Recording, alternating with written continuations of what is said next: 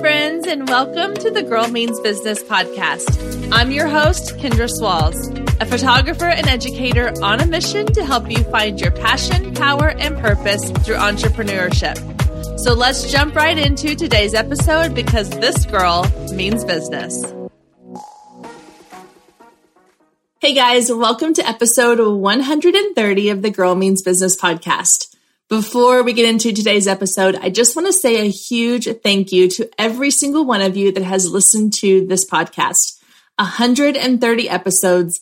When I said that number out loud today, recording this, it just hit me that that's a lot of episodes.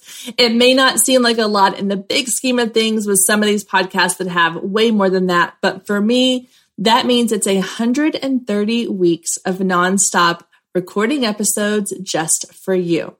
So thank you, thank you, thank you to all of you that have downloaded, subscribed, listened, left reviews, or sent me messages. It means so much for you to support this such fun podcast that we get to do together. So thank you so much for being here and for tuning in each and every week. All right, so let's get into today's episode. This week's episode is a quick tip, and we're talking all about why would someone choose to follow you on social media? Now, some of these things can also apply to what would make them want to click the buy button or want to work with you. But in this episode, we're specifically talking about social media. So I've got three reasons that would make somebody want to click that follow button. But before I get to those three reasons, I want to give you a little bonus tip.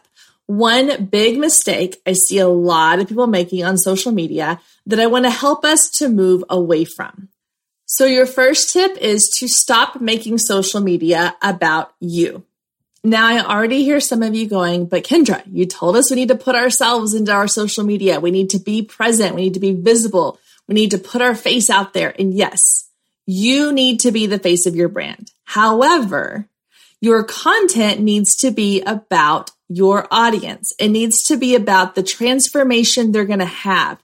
It needs to be about their experience or it needs to be about the problem that they're going to be able to solve when they work with you or purchase something from you. So by doing that, you're taking it out of look at what I'm doing, look at what I can offer you, look at the product or service I've created, and you're turning it into here is something that can help you. Let me give you a perfect example of a social media post that we can kind of tweak a little bit to fit this exact example. Let's take, for example, a post I recently shared about my Instagram Reels training program. I could have said, here is this great product I've created. Look at the success I've had with Reels. Let me show you how to do the same things that I've done. However, that's probably not going to get me a lot of engagement or people interested in what I'm doing because I've made it all about myself. It was about look at the success that I've had. Look at this thing that I've created. Now, if I take that same piece of content and I flip it around and I present it in a way that says, Hey, have you been struggling with the idea of creating reels? Does it seem like it's a little overwhelming? Does it make you feel like you're a dinosaur because it's you're you feel older and technology and you don't understand why or how or the ins and outs of what makes reels work? I have a resource that's perfect for you then I can go into the details of the resource. But do you see how I flipped it? Instead of me saying, look what I've done and how I can help you, I have presented them with this problem. I've said, do you feel this way? Can you resonate with this? Does this sound like something you've thought or said or felt? If so, let me lead you in the direction of this really great resource, this product, this service, this lead magnet. So instead of me presenting it as, Hey, I'm the one who has all this together and I can, you know, show you the way. Now I'm saying, let me guide you so that you can have success, so that you can feel better about something, so that you can be more confident in this task or this project or whatever the topic is. So when you're creating content, I want you to keep that in mind that your content needs to be a resource and a guide and a value add to their lives and less about what you are doing for them, but more about your how your product and your service are going to help them with something, how it's going to give them a transformation.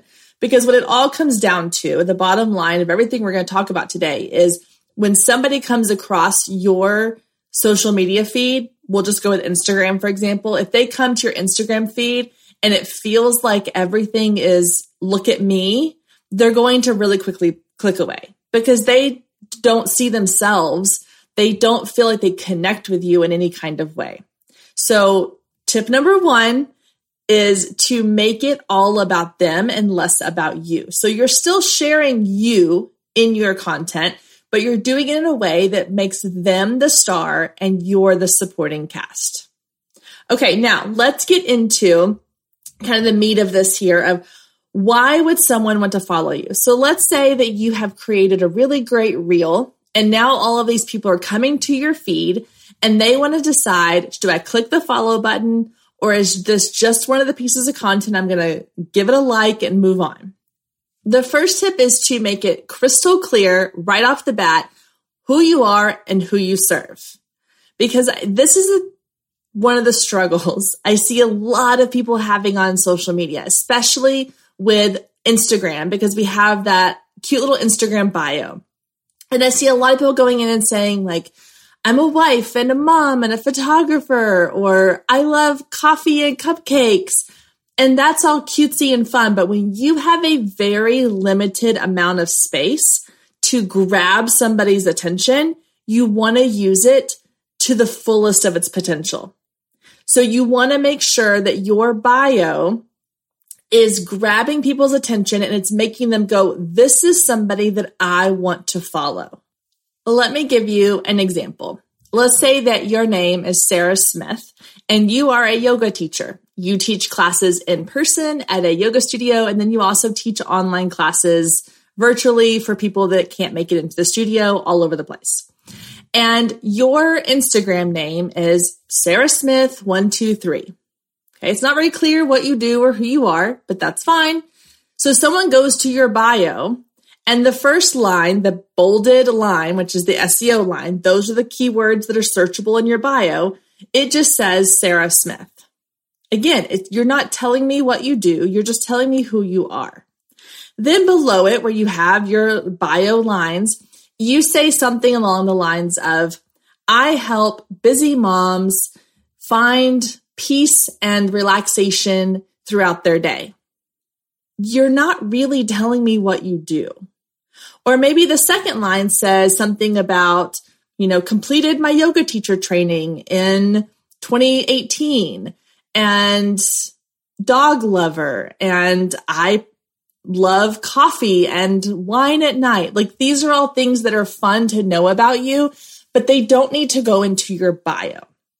So let's take the same example and let's look at how it could be done really well. So Sarah Smith's a yoga instructor.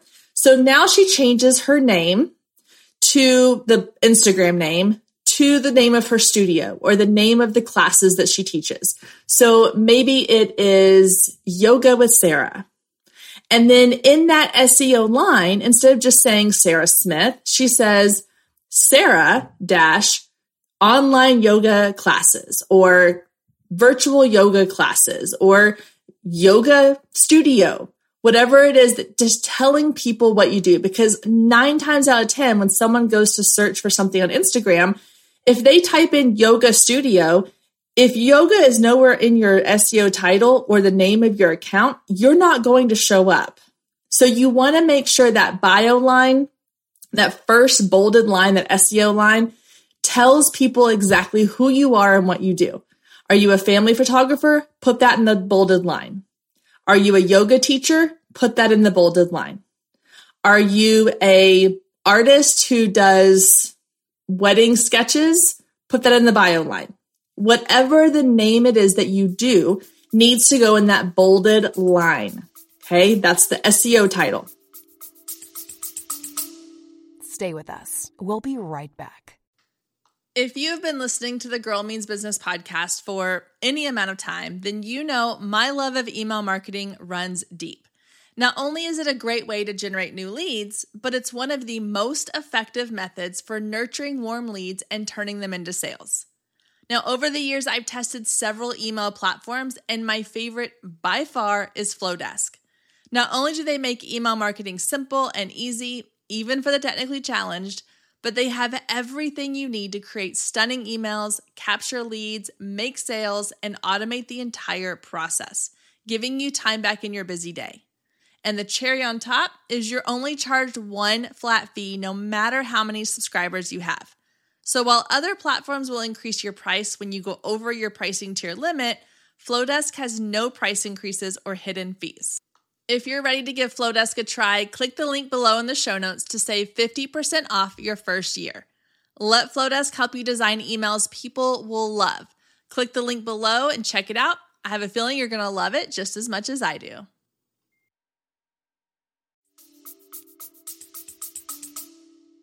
Then you need to use your that coveted bio space to really tell people who are you helping and how do you help them?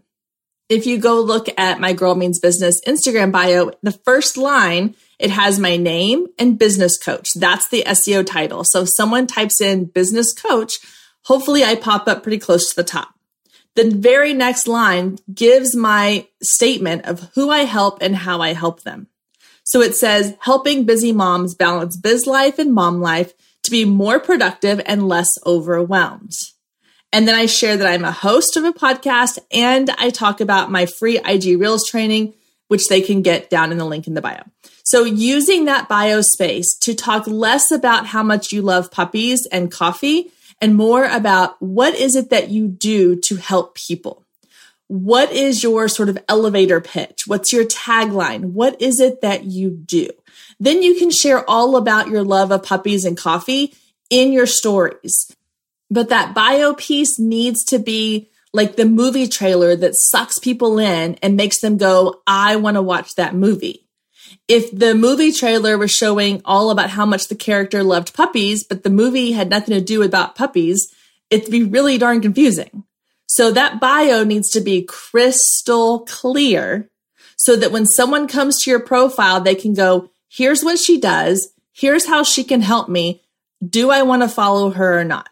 Because they're not going to follow you just because you love puppies and drink coffee. I promise you. Just because you're a mom who loves Jesus doesn't mean they're going to follow you. You have to tell them how are you going to help them before they're going to hit that follow button. Which leads me to number 2, which is that you need to set yourself apart as an expert in your field. So using the yoga example, if I come to your page and you have a great bio, I know exactly who you are and what you do. The next thing I'm going to do is I'm going to go down to your content. What kind of content are you sharing? Are you just sharing inspirational quotes and information about your class times and how much your classes cost? Because that's probably not going to get me to follow you. That feels like you are just all about the sale. You're all about like, come to my class, spend this money, um, and I'm going to kind of throw in a few quotes to make you feel good about yourself. But if I scroll down through your feed and you are giving me tons of value, maybe you're giving me tips on different yoga poses I can do to relieve lower back pain, or what are three things I should be doing before bed to get a better night's sleep that are, you know, yoga moves or stretches. And then in other posts, you're sharing tips on how to clean your yoga mat or what are the best you know yoga pants to use for your, for workouts? Or um, you know what are some extra props you might need during your yoga session? What are some things you can do on your own in between classes if you start to feel tension in your shoulders or you start to feel stress coming on? So now your feed has gone from hey come sign up for a class with me to I am going to give you so much information and value that you are going to have no choice but to follow me because you want to see what else I have to share. If in just this few seconds of scrolling through your feed, I've already learned a couple of moves to help me get better night's sleep, I've learned how to relieve lower back tension, and I've learned how to clean my yoga mat so that I'm being sanitary and safe. Yeah, I'm going to follow you. So that little shift in your content, that little bitty transition from here's what I do and here's how I do it to let me be an expert for you. Let me give you value. I've said this so many times in episodes. I even have an episode way back in the very beginning. It's like episode four or five. My number one marketing tip of all time is to give value.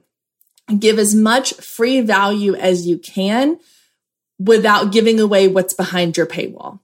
And the value you're giving needs to be related to your niche, but it doesn't have to be direct to your niche. So if you're that yoga instructor and you know that your audience are people who really want to take care of their bodies and be healthy, then maybe you can throw in a couple tips about mindset or healthy eating or how to get your kids or your spouse involved in your workouts or eating healthy plan. These are all things that are going to give value that all fit into your niche.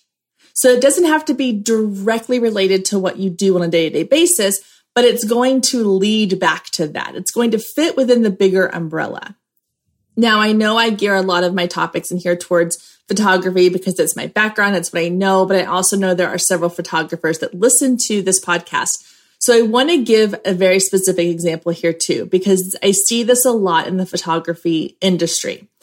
You go to post on social media and you're posting these beautiful photos that you've taken of families or babies or weddings. And the go to thought is, what a wonderful session. Isn't the Jones family the cutest? We had so much fun at the session. That is not giving value. Nobody is going to want to follow you because you just have pretty photos. You have to give value. If you're a wedding photographer, you have the perfect platform to share wedding tips. It can be about wedding photography. It could be about planning your wedding day in general, about locations and flowers and venues you have a plethora of things to pull from. If you're a family photographer, talk about local things in your community for you and your children to do or ways to get your kids to smile, you know, naturally in front of a camera, how to take better photos with your iPhone because you can't have a photographer following you around 24 seven. So in between those twice a year family photo shoots, here's how you can capture great photos. How do you store your photos? What do you do with the ones you get, you know, taken by a photographer? Do you print them? What are some tips for printing them? These are all things you can talk about that are going to set you apart as not just a great photographer, not just a great yoga instructor. You are now the go-to person that your audience wants to hear from. So your content needs to give value. I cannot say that or stress that enough. Your content needs to give value. All right, number three. So they have a clear understanding of who you are and what you do. You've set yourself apart as an expert. Now, number three, they need to connect with you as a person. I know this seems like it might contradict what I said in the beginning about, you know, kind of taking yourself out of it in the bio. There are certain places where you can share who you are as a person behind the brand in your Instagram stories and a little bit on your feed. So this comes down to sharing your face, sharing your voice, putting out content that lets your followers and potential followers know who are they following. Not just who is the cute little profile photo in the circle, but who are you really? I say this a lot when I get pitched by podcast people. They'll send me this one sheet and they'll say, okay, here's the person we think that would be a great fit for your show here's their bio, here's their links, here's a couple podcast episodes you can listen to, and here's a great headshot. And I look at the photos and I see their smiling posed faces and I read their bio, which all sounds great. But until I actually see them in front of me on camera on a Zoom call or I hear their voice, I don't really feel connected to who they are in real life. And with the way things are going on social media, people want to feel connected to more than just the highlight reel on your feed. So you need to be sharing a little bit about you. The great place to do this is in your stories. If someone comes to your feed and they see your bio and it all sounds great and they look at your feed content and it's all really value driven, they can click on your little circle and they can see your most recent stories. And if your most recent stories are things that they resonate with, things they connect with you on or things that they can engage in, they're more likely to hit that follow button because they're like, not only is this person solving a problem I have, they're giving me tons of value, but I really like her because they've seen your face, they've heard your voice, they know a little bit of your background. This could be through your highlights of your stories down below your bio, or it could be your active story feeds. But letting people in to know you makes a difference. Think about this podcast. If all you got every single week from me was my headshot and a written little text about what the topic was this week or a transcript of this podcast, but you never heard my voice, you probably would stop reading those after a week or two because you wouldn't feel connected to them. But because my voice is in your earbuds every week, you feel connected because you know me beyond just this person who's giving you business advice. If you follow me on Instagram, you're going to see my kids. You're going to see my house. You're going to see the piles of laundry. You're going to see all the things. And either you're going to connect with that on some level or you're not. But if you're not showing any part of yourself, if everything feels like it's behind this curtain of, mis- of mystery, of intrigue, that's not going to get you more followers. If you think about the accounts that you personally enjoy following, do they fit these three categories? I want you to do a little bit of a, a, social media audit. I want you to go look at the list of people that you are currently following. And I want you to ask yourself, why am I following this person? Which of these three categories or all of them do they fall into? Is it because I connect with them as a person? Is it because they're offering me value and they're an expert in their field? Is it because it's very clear what problem they can solve for me? Or is it something else? And if it doesn't fit into that, I want you to really evaluate why are you following them? What was that piece? Or when you log into Instagram and you have those highlight bubbles across the top, sorry, the story bubbles across the top, which little faces are you the most excited to click on and see what they're doing in their day? Why are you excited to click on them?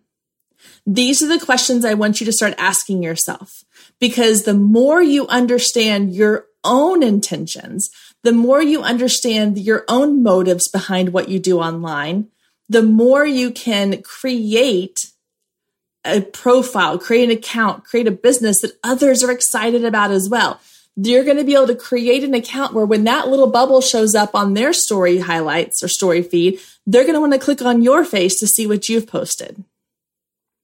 So do an audit, really look at why are you following the accounts you're following? Which ones do you consume the most and why? And try to implement some of those things into your own social media strategy.